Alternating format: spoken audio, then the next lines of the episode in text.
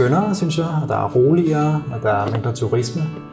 Øhm, så hvis man skal have et eller andet mix af, af et, af et godt byliv, af natur, af noget grønt, af noget roligt, af et godt klima, øhm, af en økonomisk gunstige forhold, også i forhold til Danmark i hvert fald, jamen så er det svært at sætte, sætte en finger på, på Valencia, som har, som har alle storbyens kvaliteter. Øhm, en by en lille smule større end København, men, men ikke har nogen af de sygdomme, synes jeg, som, øh, som man kan finde op i Barcelona. Blandt andet øh, turisme og larm og mangel på grønne områder, som mm. vi har deroppe.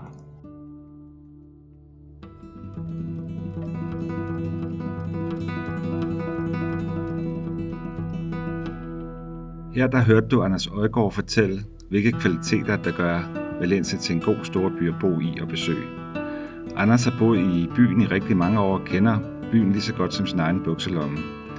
I august måned der var jeg nede og besøge ham i Valencia, hvor vi fik en snak om øh, det gode liv i en god by.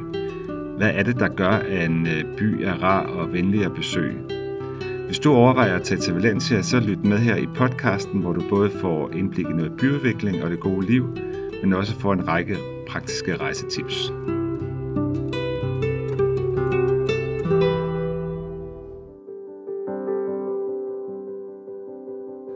Hej derude, jeg hedder Per Sommer, og jeg er din vært her på rejsepodcasten, der hedder Taste the World. I dag der skal vi kigge nærmere på Spaniens tredje største by, Valencia. Det er ikke en by, mange danskere besøger, øh, fordi vi tager som regel oftere til Barcelona og Madrid. Og det er en skam, fordi den her by, den har rigtig meget at byde på.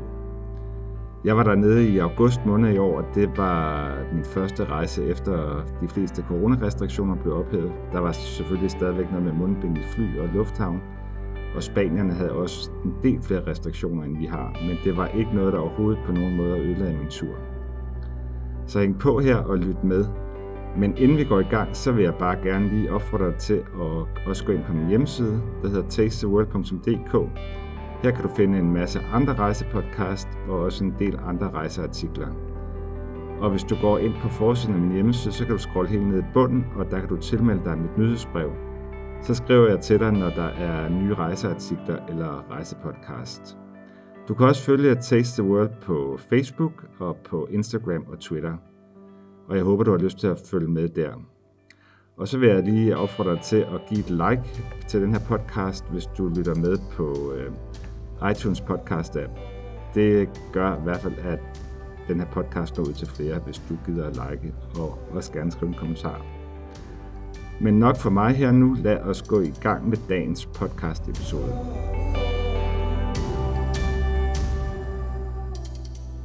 Jeg sidder her i øh, Valencia sammen med Anders Øjgaard. Øhm, jeg har nede på en øh, forlænget weekendtur, og øh, jeg er flere blevet anbefalet at besøge byen her er nogen kaldt Barcelonas øh, lillebror, rent turistmæssigt. Der er ikke så mange turister, der kommer ned. Og vi skal tale i dag om Valencia og det gode liv her i byen, og hvad er det, den her by kan, som vi måske også kan lære noget af herhjemme. Men øh, først øh, vil jeg sige tak til dig, Anders, fordi jeg måtte komme og besøge dig. her i din flotte lejlighed midt i Valencia.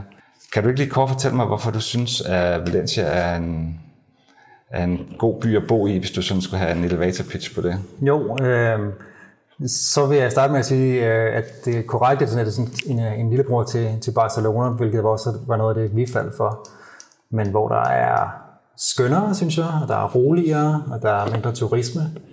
Øhm, så hvis man skal have et eller andet mix af, af et af godt byliv, af natur, af noget grønt, af noget roligt, af et godt klima, øhm, af en økonomisk gunstige forhold, også i forhold til Danmark i hvert fald, jamen så er det svært at sætte, sætte en finger på, på Valencia, som har, som har alle storbyens kvaliteter. Øhm, en by en lille smule større end København, men men ikke har nogen af de sygdomme, synes jeg, som, øh, som man kan finde op i Barcelona. Blandt andet øh, turisme og larm og mangel på grønne områder, som mm. vi har deroppe.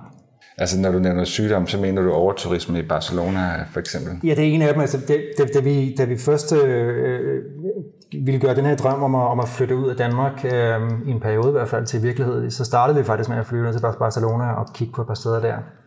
Men jeg havde siddet og kigget på et kort først, og jeg anede intet om Valencia, men jeg, jeg tjekkede tre timer syd for, for, for Barcelona. Det var sådan en rimelig nem køretur, og det ligger også ud til Middelhavet, og klimaet tjekkede, det er jo endnu bedre end Barcelona. Det er lidt varmere, og det regner ikke nær så meget. Øh, og så kørte vi herned for at, øh, for at tjekke det. Øh, og jeg synes, øh, der var bare rare ophold sig hernede. Mm. Øh, kan godt kunne lide at, tage til Barcelona på, på ferie før i tiden, men har også fået nok, når jeg har været der nogle dage. Jeg synes, der er hektisk. Øh, mm. Altså, afhængig af, hvor man er i byen, kan der være problemer med, med sådan små kriminalitet, og ja, for mange turister. Jeg synes, det var svært at finde ordentlige grønne områder, og jeg elsker at løbe, for eksempel. Mm. Øh, og det var stort set umuligt at finde et sted at tage på en løbetur i Barcelona. Mm. Men hernede, der, der, der passer det hele bare. Det var sådan en, en, en slags... Der var noget mere København over Valencia, synes jeg. Okay. Så lidt mere autentisk, kan man kalde det det, eller hvad? Bestemt også meget mere autentisk, synes jeg. Der er ja. langt mere spansk hernede. Øh, på godt og ondt, altså, fordi der er heller ikke helt så kosmopolitisk. Det vil sige, at du skal ikke regne med, at du, at du taler engelsk ret mange steder hernede. Mm. Øh, hvilket er et problem. Jeg har lært sådan lidt spansk til husbehov, øh, dårligt i forhold til, hvor lang tid vi har været hernede, men, men altså, jeg var nødt til at lære nok til, at vi kunne gå ned på, på du ved, kommunekontoret og få det praktiske og få vores sygesikring i orden og, og, og sådan nogle ting. Men altså, når det er på plads, vil jeg sige, så er det et stort, et, et stort plus, at, at det er mere, mere autentisk, og man føler sig sådan mere væk fra, fra kulissen. Kulissen bliver, lige, bliver, til noget, bliver til noget virkeligt lige pludselig hernede. Ja. Hvorfor tror du, at at Barcelona er blevet ramt af de her såkaldte sygdomme, og ikke Valencia? Ja, det er et godt spørgsmål. Altså, det starter vel helt tilbage i, historisk i 92 med deres, med deres OL, og de bruger en masse penge på at gøre byen øh, smukkere og bedre, øh, få gjort noget ved strandene, begynder de på omkring den tid også lave en masse markedsføring. Altså på en eller anden måde, jeg, jeg, jeg, hele historien kan jeg ikke, men, men den, den får sådan ret hurtigt løftet sig op i en eller anden kategori som London og Paris, som sådan en hoveddestination i, i Europa. Mm.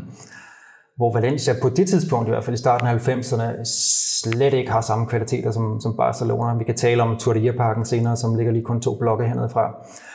Men historien er jo ganske kort, at, at, at frem til 50'erne var der løb der en flod igennem Valencia, som hedder Turia, men som gik over sine bredder igen og igen. Øh, og til sidst i 50'erne var der et så voldsomt øh, oversvømmelse, at flere døde, og hele byen var, var lå under vand i flere dage, og så tænkte man, nu, nu var det altså nok. Mm. Øh, og så gravede man en stor kanal ud af byen, og så løb vandet den vej i stedet for, det var fint nok. Øh, men så løb der jo så et gammelt flodleje midt igennem byen, og det lå fra 50'erne helt frem til, til 80'erne, starten af 90'erne, begyndte man at gøre noget ved det som sådan en brakmark. Mm. Øh, og Franco ville gøre det til en motorvej gennem byen på et tidspunkt. Og for mig, for mig er det et eller andet billede af, at, at, at Valencia, som trods alt er den tredje største by efter Madrid og Barcelona, var sådan lidt en glemt provinsby i forhold til Madrid og Barcelona, som fik alt opmærksomheden. Også i forhold til, hvor, øh, hvor de store virksomheder åbnede kontorer øh, men bestemt også med, med turismen. Mm. Øh, og der blev Valencia sådan glemt som, et eller andet, som en eller anden ting. Lidt syd for Barcelona, som, som ingen, inklusive jeg selv, kendte noget til øh, før. Men så begyndte man jo også her, hernede at virkelig at satse på at gøre noget ved det problem, øh, blandt andet ved at, at sætte gang i at lave Turia-parken til, hvad jeg nu mener er måske planetens mest fantastiske bypark. Altså det er et fantastisk område, mm. og en, en af de vigtigste grunde til, at vi bor hernede faktisk. Okay. Øh, og så bygger man det, der hedder øh, videnskabs- og kunstbyen øh, som ligger som en del af Turia, som er en masse bygninger, som er museer og, øh, og så videre. Øhm, og det løftede virkelig hele byen fra, fra, fra ja, omkring årtusindskiftet og frem til i dag. Ja, lad os vende tilbage til, til byen lidt senere.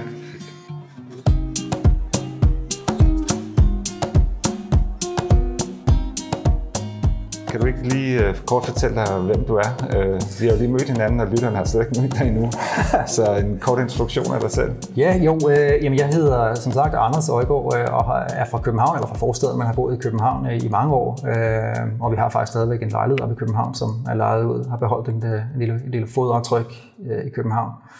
Men fik øh, fik rigtig meget lyst, jeg og min lille familie, øh, for nogle år siden, min engelske kone og vores på det tidspunkt kun treårige datter, til, at, øh, til noget eventyr simpelthen. Mm. Øh, vi mødte hinanden i Kathmandu for mange år siden, og jeg har altid haft lyst til at rejse og komme ud og se verden. Og på det tidspunkt havde jeg boet i København i mange år, og havde arbejdet på det samme projekt i mange år også, som af forskellige grunde ikke fungerede så godt mere, hvilket også satte mig i en ny arbejdsmæssig situation og en ny økonomisk situation. Øh, og jeg havde fået et, et, fik i oppe i København et par konsulentopgaver, som, som jeg kunne tage med mig øh, et andet sted hen, hvor min kone havde været på en lidt lang barsel og var begyndt at arbejde på et nyt øh, online-projekt.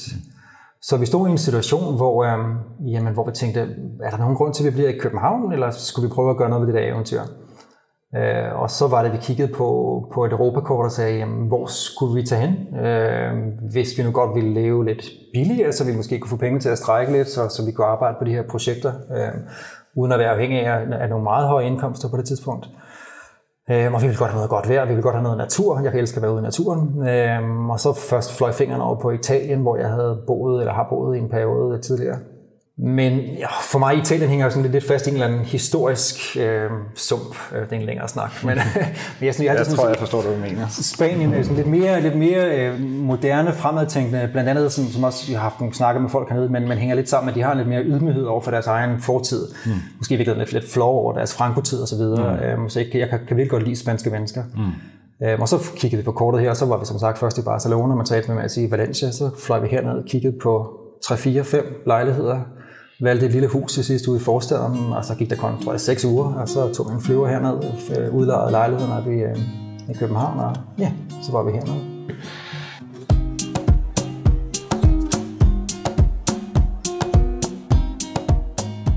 Jeg, jeg ankom jo i går, og øh, jeg vil sige, at jeg er meget imponeret der er, altså husene er jo meget højere hernede. Der er meget velholdt. Altså, at vi er oppe på sådan 7-9 etager, i hvert fald, hvor vi kører 5 etager i København. Det giver bare den her lidt øh, storbyfølelse og, og store pladser og avenuer.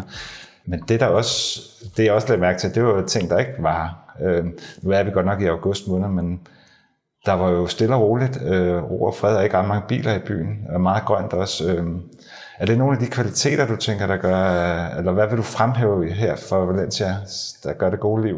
Ja, meget, meget bestemt. Jeg vil sige, det første, jeg vil nævne, det er, det er skønhed. Mm. Øh, og det er altid sådan noget, der bliver nedprioriteret på, på, på kommunale møder i Københavns Kommune, forståeligt nok et eller andet sted, men, øh, men de, de kan et eller andet med skønheden hernede, som kommer på mange måder selvfølgelig. Øh, ikke mindst de utrolig mange grønne planter, kan du sige, der er rigtig mm. grønt hernede. Øh, hvor i København bliver der meget diskuteret om, at vi skal nødt til at bruge penge på, på 1, 2, 3 og 4. Hvis der så er råd til to små vejsidetræer, mm. jamen, så kigger vi måske på det. Øh, men hernede bliver det prioriteret på en anden måde. Jeg ved ikke, om du har været hen på Ponte de Flores, som er på Blomsterbroen. Der er en bro, der, bro, der går hen over, øh, hen over parken, Tordia-parken, som de hver dag, øh, det koster selvfølgelig nogle penge alt sammen, men, men, men man forstår ligesom at investere i det hernede, at man har en, en, en bro, der er flankeret af friske blomster, øh, og jeg, så jeg vælger altid at cykle den vej, hvis jeg skal over på den anden side af parken. og man får sådan en lille smil, øh, og så er der den smukke arkitektur øh, i store dele af byen, mm. øh, den sådan spanske art nouveau, eller modernisme, som, som jeg synes er fantastisk smuk. Og de der to ekstra etager kan jeg også rigtig godt lide faktisk. De gør mm. det sådan lidt en lille smule mere kompakt. Øh, men så har man mixet det godt op med nogle store pladser, som du siger, øh, og mindre pladser også, så der er mm. utrolig meget variation i byen.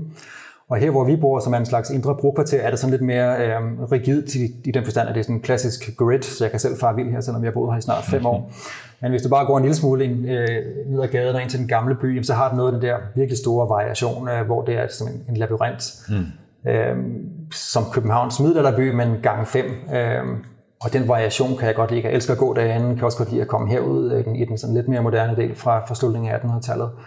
Der er virkelig noget variationer, og jeg vil sige, den, den skønhed, det grønne, øh, og, og, og bilerne særligt, som, som du også siger. Øh, altså, der, der, er nogle, der er nogle store avenuer nede, hvor der er rigtig mange biler, mm. øh, men man kan også nemt komme væk fra dem. Øh, særligt ind i den indre by, hvor... Øh, hvor mange gader er, hvis ikke helt lukket for biler, jamen så er de øh, lukket for andre end beboere for eksempel, og på, på vejskiltene derinde står der, jamen du må kun køre 20 km i timen her, og du har anden prioritet. Du skal, du skal passe på, hvis der er cykler og fodgængere, så altså bilerne holder sig bag ved dem, mm. venter på, at fodgængerne eventuelt går til siden. Der er sådan prioriteret helt anderledes. Og det skaber en helt anden atmosfære og rytme inde i byen, øhm, og det, er, det er sådan en helt fredfyldt fornemmelse at, at, gå rundt i den gamle by, som er et af de største gamle øh, bycentre i, øh, i, øh, i Europa. Jeg tror måske kun Venedig og Bologna, du må ikke hænge mig op på det, men jeg har sådan større gamle øh, bycentre. Mm.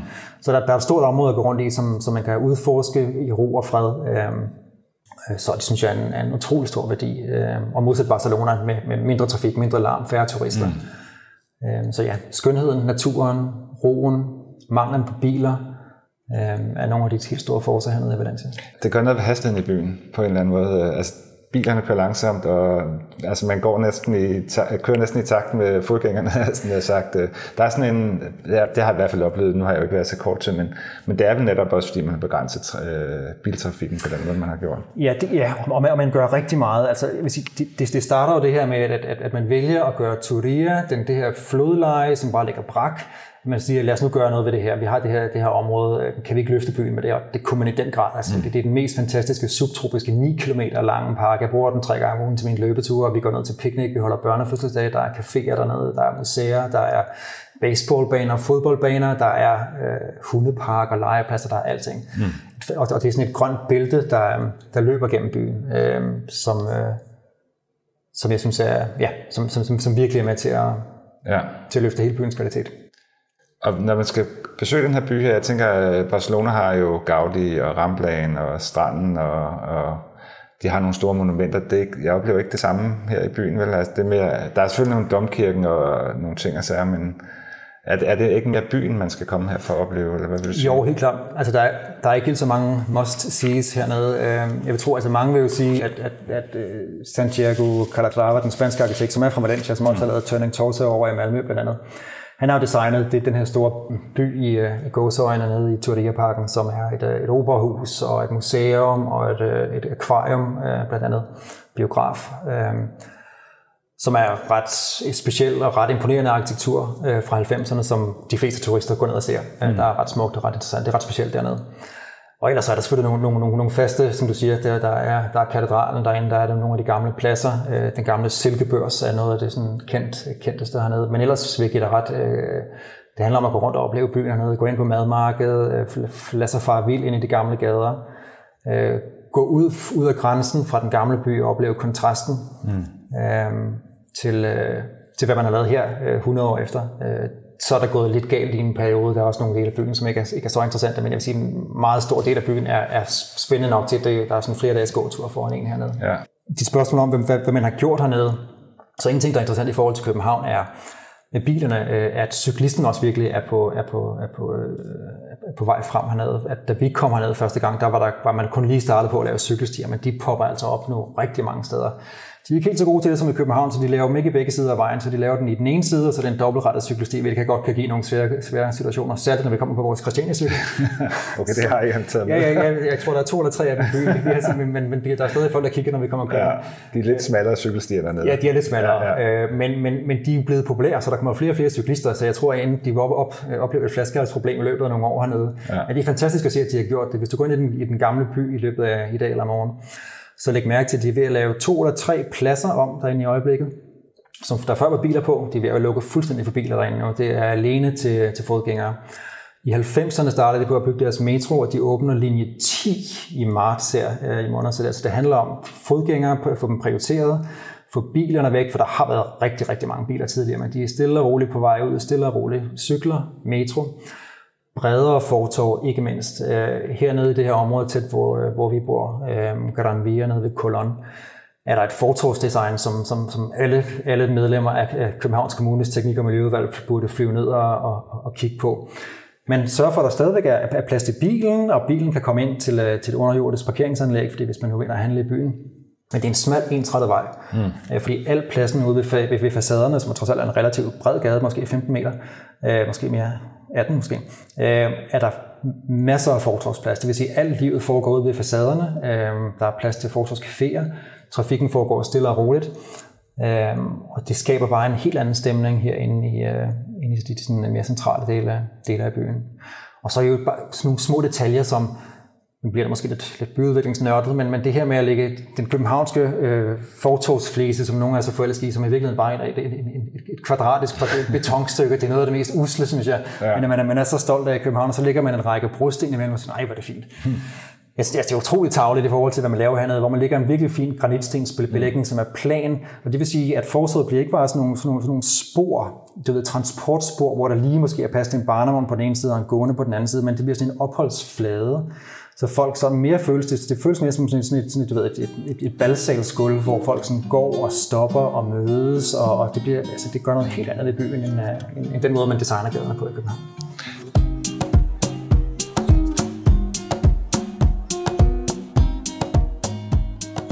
Jeg var ude at gå i går, hed det Rufasa? Eller? Rosafa, ja. Rosafa, ja. Og jeg var bare jeg var blown away med, at det byliv der om aftenen, øh, altså der, der er ikke så meget om dagen, for det er på grund af varmen, tænker jeg, men om aftenen, det er jo helt fantastisk. Altså, der er jo ikke det gadehjørne, der ikke er besat af en fortogscafé eller en restaurant, der, ja. og at folk går ud og hygger sig om aftenen, også på en hverdagsaften, kan jeg sige. Ja, det er en meget stor del af den spanske kultur, det her med at gå ud og mødes i byen om aftenen, ikke så meget med at mødes derhjemme, og så sker det som regel sent, fordi spanierne spiser meget sent, også for sent. Vi har prøvet at holde fast i sådan, i sådan en nordeuropæisk, jeg kan simpelthen ikke begynde at spise aftensmad kl. 10 om aftenen, som spanierne gør, men det gør de. Ja. Øh, de spiser kl. 10, og, og så hele byen fyldes øh, om aftenen, øh, og, og det er både inde i centrum, og det her ude i Rosafa og Gran Via, hvor vi er nu. Øh, masser af fortorskaféer, masser af liv øh, om aftenen ude på gaderne. Ja. Der er selvfølgelig også klimaet, der hjælper lidt. Øh, der, jeg tænkte, der er ikke nogen duk, der falder nu her klokken 9 om aftenen. Det er klart, det er klart, det gør en forskel. Ja. Man skal lave nogle andre løsninger i København med, med ja, varmelamper eller overdækning, eller hvad ja. hvis, hvis man skal have det sammen. Ja. Øh, det gør en forskel. Ja.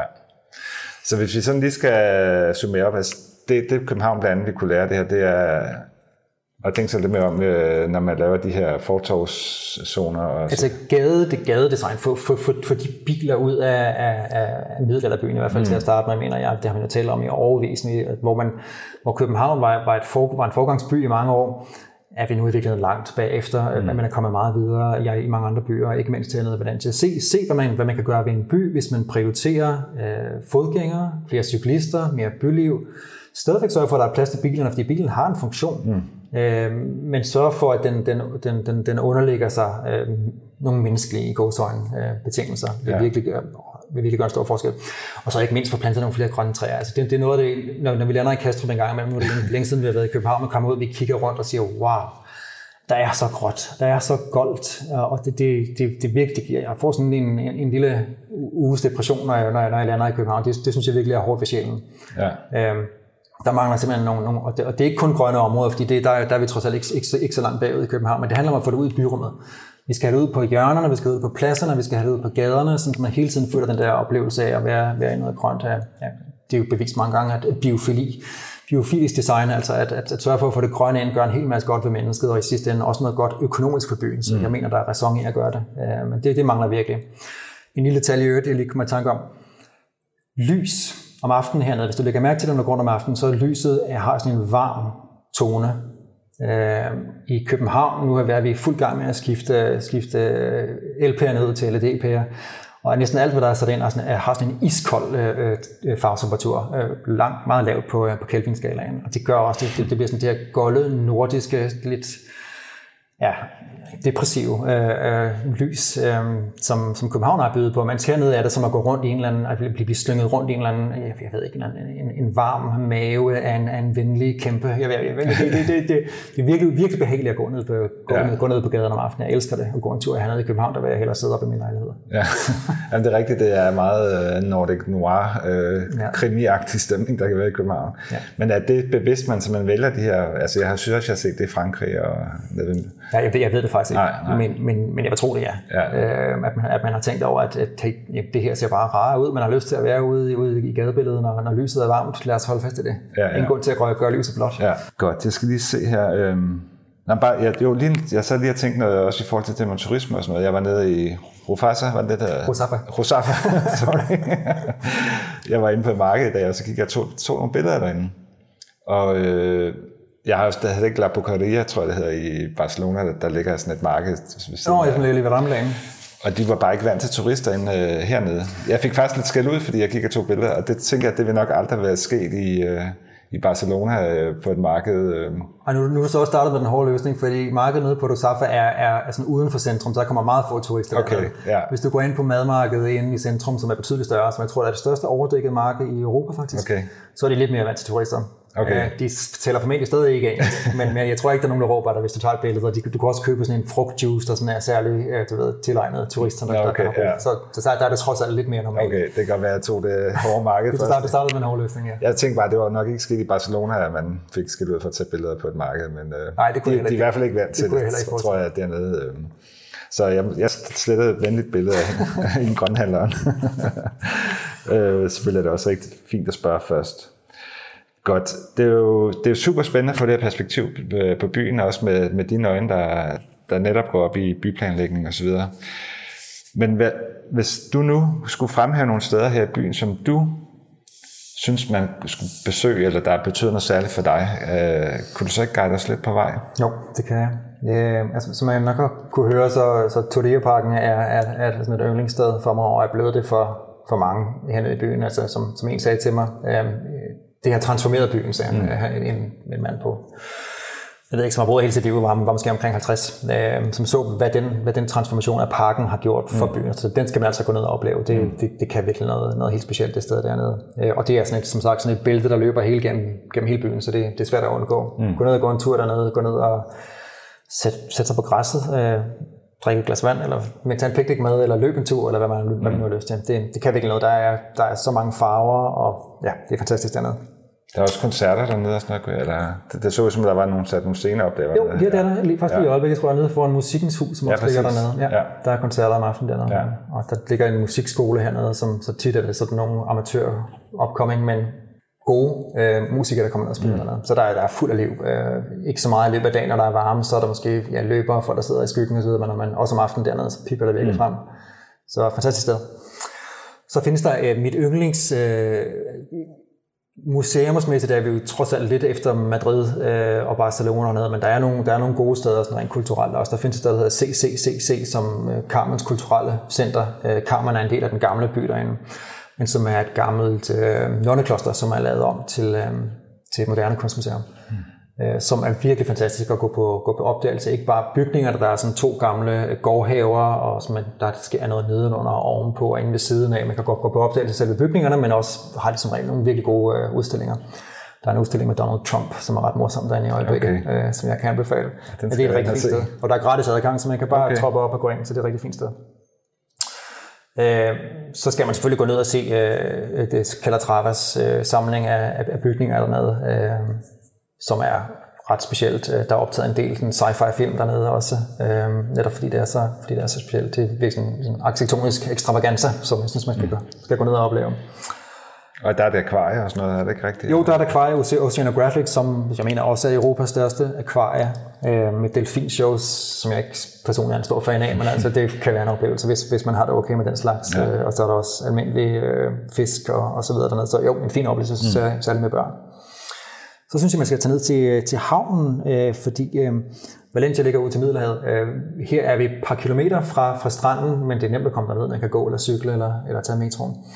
Øh, men jeg er ikke nogen strandmenneske selv. Jeg tror ikke, jeg har været på stranden i et par år. Men, øh, men lige ved siden af stranden ligger, ligger havnen, øh, hvor der også er noget god arkitektur, og hvor der ligger en, resterne af, af Formel 1-banen, der har været Formel 1 hernede, øh, som øh, indtil for nogle år siden som nu bliver brugt af folk på rulleskøjter og skateboards og cyklister og folk, der bare sætter sig, og der er sådan et rigtig fint liv øh, nede ved bådene, øh, som, øh, som man skal sådan noget opleve. Gamle, øh, gamle sådan, øh, magasiner, som de har brugt til handel dernede, som nu bliver brugt til, øh, til, til sport og så skaters og så videre. Så det er rigtig fint, det er sådan et levende område, der er dernede. Og så vores eget øh, lokale Mercado Colón, som bare er sådan et godt øh, eksempel på, øh, på Art Nouveau hernede, øh, hvor der både er sådan nogle arkitektonisk stramme linjer, men også lidt, lidt, lidt ornamentering, øh, som jeg synes er, er, er smukt og spændende at, at gå på opdagelse i. Og Mercado Colón var engang et marked, men er det ikke mere. Øh, fordi i, i supermarkedets tidsalder er der ikke det samme behov for det, så, men så alle de gamle boder er ude og afløst af caféer og restauranter. Og det er ikke fordi nogen af dem er, er noget særligt, men det er bare sådan et fint lille område at gå og sætte sig for en kop kaffe mm. og, og, og opleve byen. Uh, Mercado Colón hedder det. Det er også et rigtig fint sted. Er det der andet det store marked, du nævnte før også? Eller? Jo, de, ja, ja. Nej, nej, nej, det er det faktisk ikke. Mercado Colón er lige her uden for den gamle centrum, ja, okay. hvor vi er nu. Øh, okay. Det, gamle, det, gamle, det store marked, uh, overdækket marked, ligger inde i centrum af den gamle by. I øvrigt skal man også bestemt gå derind og opleve det. Det er kæmpe stort, og bare se, hvordan de står og sælger grøntsager og fisk og krydderier, og det er, stor oplevelse. Så de lokale kommer stadigvæk også der på det gør de, det gør de. Ja. Øh, de, er blevet, de, de er blevet lidt turister, særligt ude, sådan lige ude i kanten, og det, så er der nogle, nogle turistboder, hvor du kan købe nogle særlige valentianske special, specialiteter at tage med hjem. Men ja. altså, du skal bare lige de, forbi de første par boder og lidt, lidt længere ind i markedet. Så er der faktisk mange også restauranter, der går ned og køber deres fisk dernede videre. Der er sådan et, et autentisk liv dernede. Okay, fantastisk. Var det fem ting? det, det, jeg, jeg tror, det var fem. der er jo masser. Det er godt.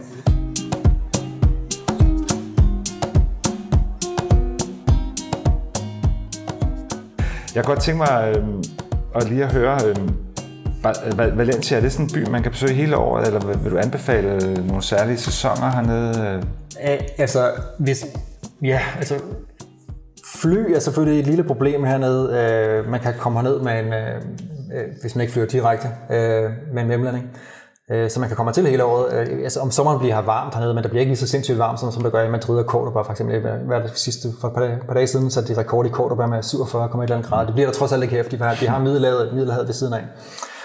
Øh, men altså en, en rigtig varm sommerdag kan godt blive en 35-38 grader, det er varmt. Øh, men altså kan man leve med det, så kommer også ned i løbet af sommeren. Mm. Øh, men, men når det er rigtig surt hjemme i København i, i november, december, i Danmark, november, december, januar, februar, så har vi hernede stadigvæk en 17, 18, 22 grader på en god dag. Mm. Så det kan også være rigtig fint at tage ned, når man har brug for at komme væk fra den, fra den danske vinter. Øhm, og langt de fleste dage med solskin. Ja. Så selvom det ikke er super varmt, hvis det er 18-19 grader, og det ikke er helt varmt nok til at gå på stranden, så er det stadigvæk en rigtig rar oplevelse at komme fra en, fra en decemberdag i Danmark herned til en, øh, til en 20 grader i Valencia. Og man slipper for det hårde kolde bylys i København. Ja, præcis.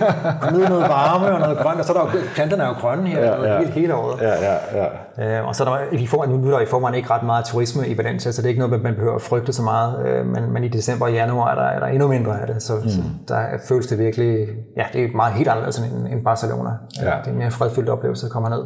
Og vil du anbefale nogen særlige steder at bo i byen? Eller jeg har lidt på fornemmelsen, at man kan jo let komme rundt over det hele. Ja, altså det er jo, det er jo sådan en, en, en København-størrelse, øh, hvor øh, det mest interessante ligger i, i det, vi vil kalde den gamle by og de indre brokvarterer, og det kan man godt gå rundt i det mm. hele, så lige præcis hvor man bor. Men jeg synes, man, man skal bo nede, hvor du bor eksempel nede ved Rusafa, et fint sted, eller her, hvor vi er nu, eller, eller måske endnu mere inde i den gamle by, bare fordi der er der er rigtig smukt og kønt derinde, mm. og, og man bliver ikke træt af at gå rundt derinde de første par uger. Og hvad hedder det kvarter, vi er i nu?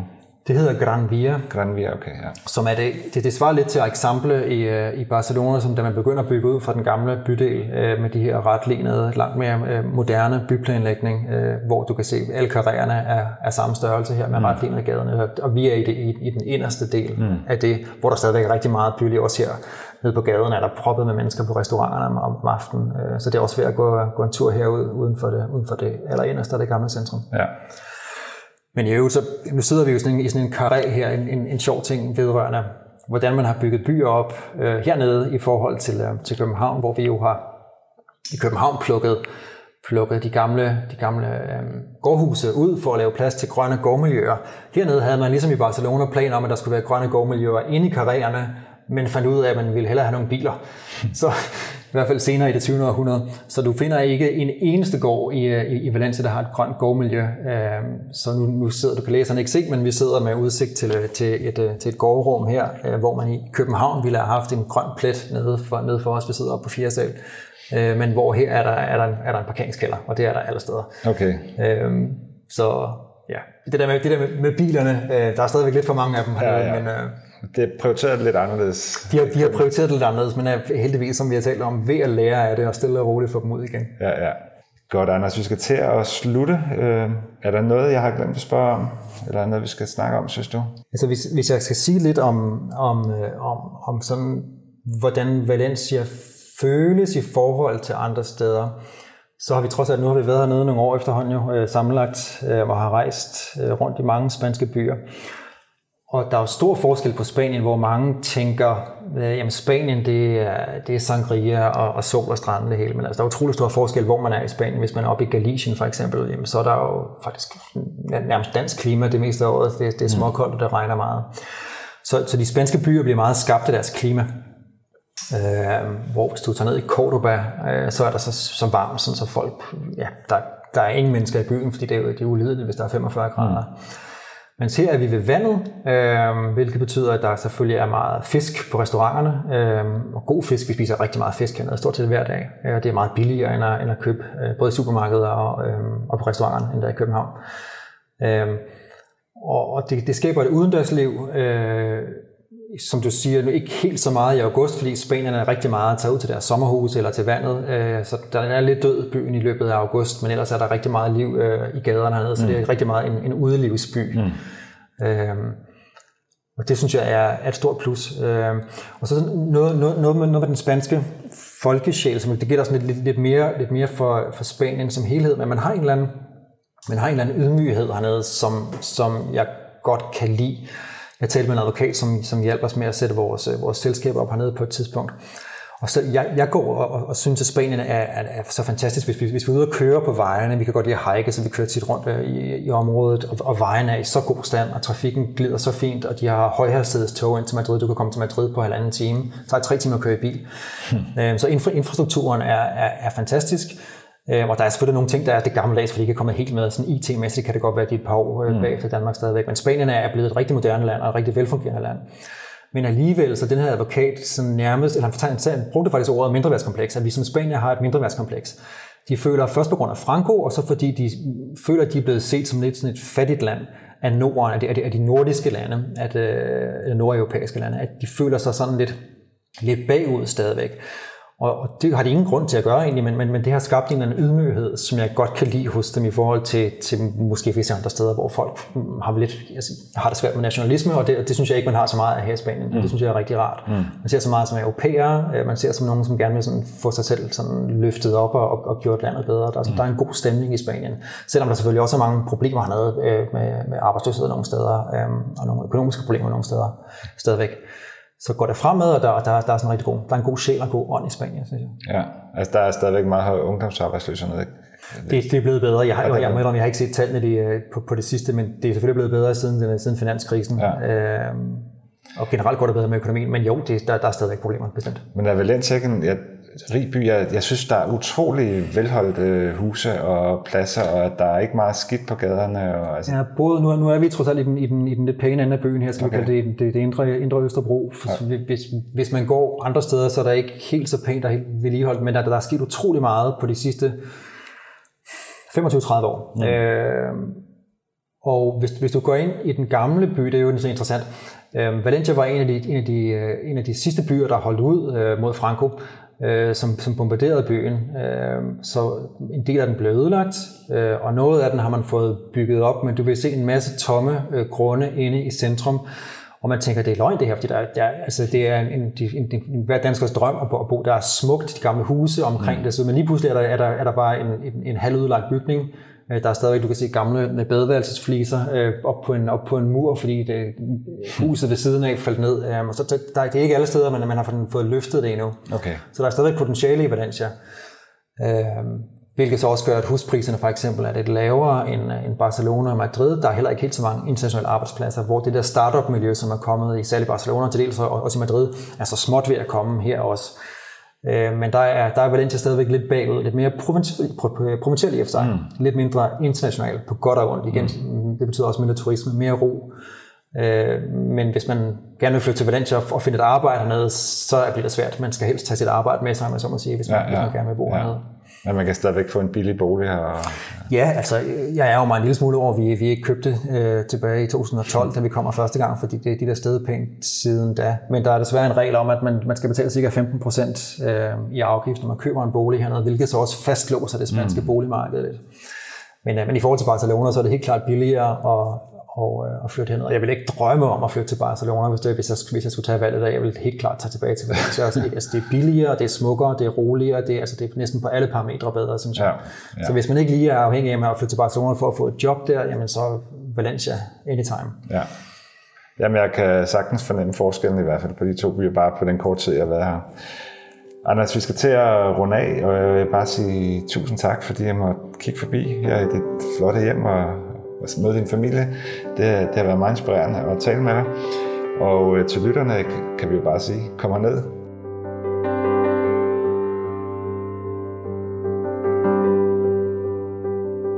Ja, så nåede vi til vejs ende, og mange tak, fordi du har lyst til at lytte med hele vejen til slutningen her.